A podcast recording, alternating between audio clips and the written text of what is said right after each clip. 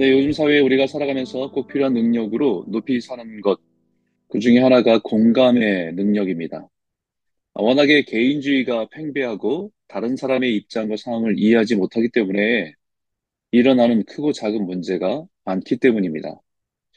그래서 이 공감 능력을 키우고 발전시켜야 된다고 말합니다. 그런데 이 공감이라고 하는 의미의 영어 단어가 일반적으로는 두 가지 단어로 사용됩니다. 하나는 sympathy, 하나는 empathy라는 단어입니다.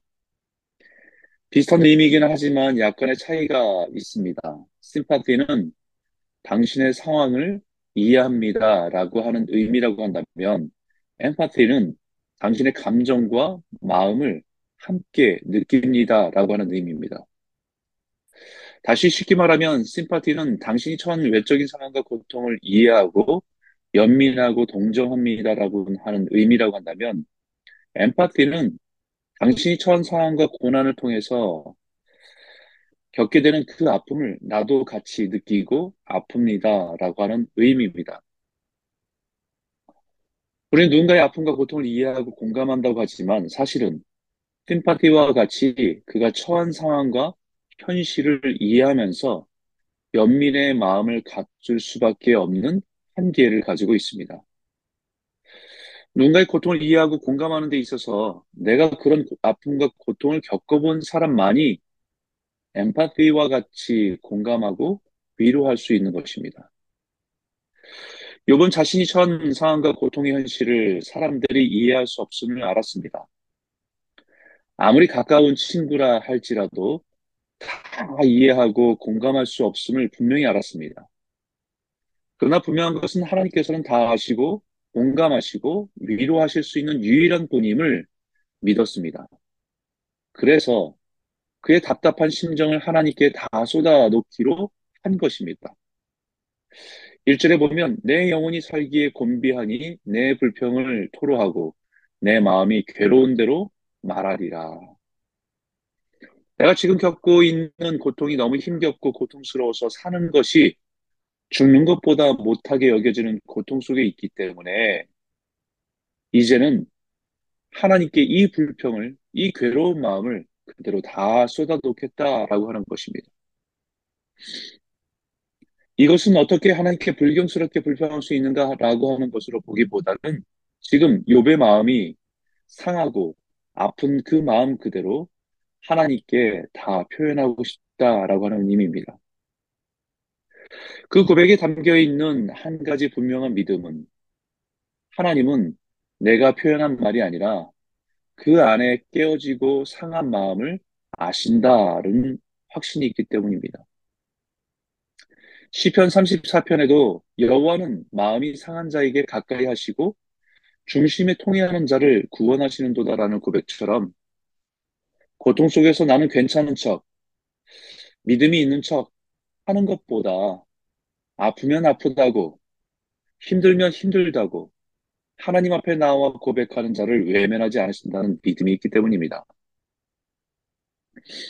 나에게 아무런 힘이 되지 못하고 해결할 수도 없는 사람들이 앞에서 원망하고 불평하는 것은 그 사람을 오히려 영적으로 병들게 하는 것이지만 하나님께 나와 미화된 언어가 아니라 고통의 깊이가 그대로 다 드러날 것 같은 언어, 날 것 같은 언어로 괴로운 대로, 아픈 대로 하나님께 고백할 수 있는 것은 정직함입니다. 그리고 하나님 그, 그 거친 언어 그 자체가 아니라 그 언어 뒤에 깔려 있는 그의 고통과 눈물을 아시기 때문에 그렇게 할 수 있습니다. 욥이 그렇게 거친 언어로 하나님께 불평하고 괴로운 대로 말하려고 하는 이유는 도대체 지금 자신이 겪고 있는 고난의 의미가 무엇인지 알기 원하기 때문입니다. 이 고난의 의미를 알지 못한 채 자신이 지금 겪고 있는 고난 속에서 더 고통스러운 것은 지금까지 자신이 믿고 의지하고 확신하고 살았던 하나님에 대한 믿음이 흔들리기 때문입니다. 내가 믿고 아는 하나님은 자신이 지으신 존재를 이유 없이 학대하시거나 멸시하시는 분이 아니기 때문입니다. 시편 이십이 편에도 그는 곤고한 자의 곤고를 멸시하거나 싫어하지 아니하시며 그의 얼굴을 그에게서 숨기지 아니하시고 그가 울부짖을 때에 들으셨도다라고 다윗이 고백하듯이 하나님께서는 고통 가운데 있는 자를 무시하거나 멸시하지 않으시는 분이시기 때문에 그 고통 속에서 부르짖으면 반드시 그에게 얼굴을 나타내시고 응답하시는 분이심을 믿기 때문입니다. 그렇기 때문에 욥은 다시 하나님의 성품에 호소할 수 있습니다. 팔 절과 구 절에 주의 손으로 나를 빚으셨으며 만드셨는데 이제 나를 멸시해 하시나이까.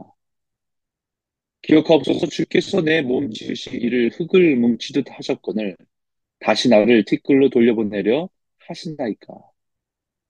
이 말은 내가 믿고 의지한 하나님은 토기장애와 같이 어머니 태중에 있을 때부터 나를 빚으시고 지으신 분이지 않습니까? 그리고 이 땅에 태어나 살아가는 동안에 생명과 은혜를 내게 주시고 나를 보살펴 주심으로 내 영혼을 지켜오시지 않았습니까? 이것은 이사야 선지자가 고백했던 우리는 진흙이여 주는 토기장이니 우리는 다 주의 손으로 지으신 것이니이다 라는 고백과 같은 것입니다. 우리 인생의 주권은 오직 하나님께 있습니다. 그릇의 모양과 용도에 맞게 흙을 빚어서 만드신다는 확신으로 우리 인생을 바라보는 것입니다. 그리고 예레미야 선지자에게 말씀을, 말씀으로 인해서 가서 보라고 하신 토기장이 집에 갔을 때도 마찬가지입니다.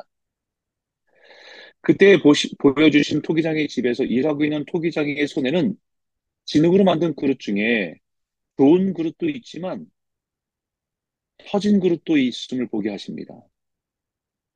그리고 그 다시 터진 그릇으로 자기의 뜻대로 좋은 대로 다른 그릇으로 만드는 모습을 보게 하셨습니다. 그리고 진흙이 토기장의 손에 있음같이 너희가 내 손에 있느니라 라고 예레미야 선지를 통해서 이스라엘 백성들 안에 그 이스라엘 백성들 향한 하나님의 마음을 보여주신 것입니다. 욥은 자신의 인생이 하나님의 주권 아래에 있음을 믿었습니다. 심지어는 지금 터지고 깨어진 그릇처럼 고통 가운데 있음도 하나님의 주권 아래에 있음을 믿는 것입니다.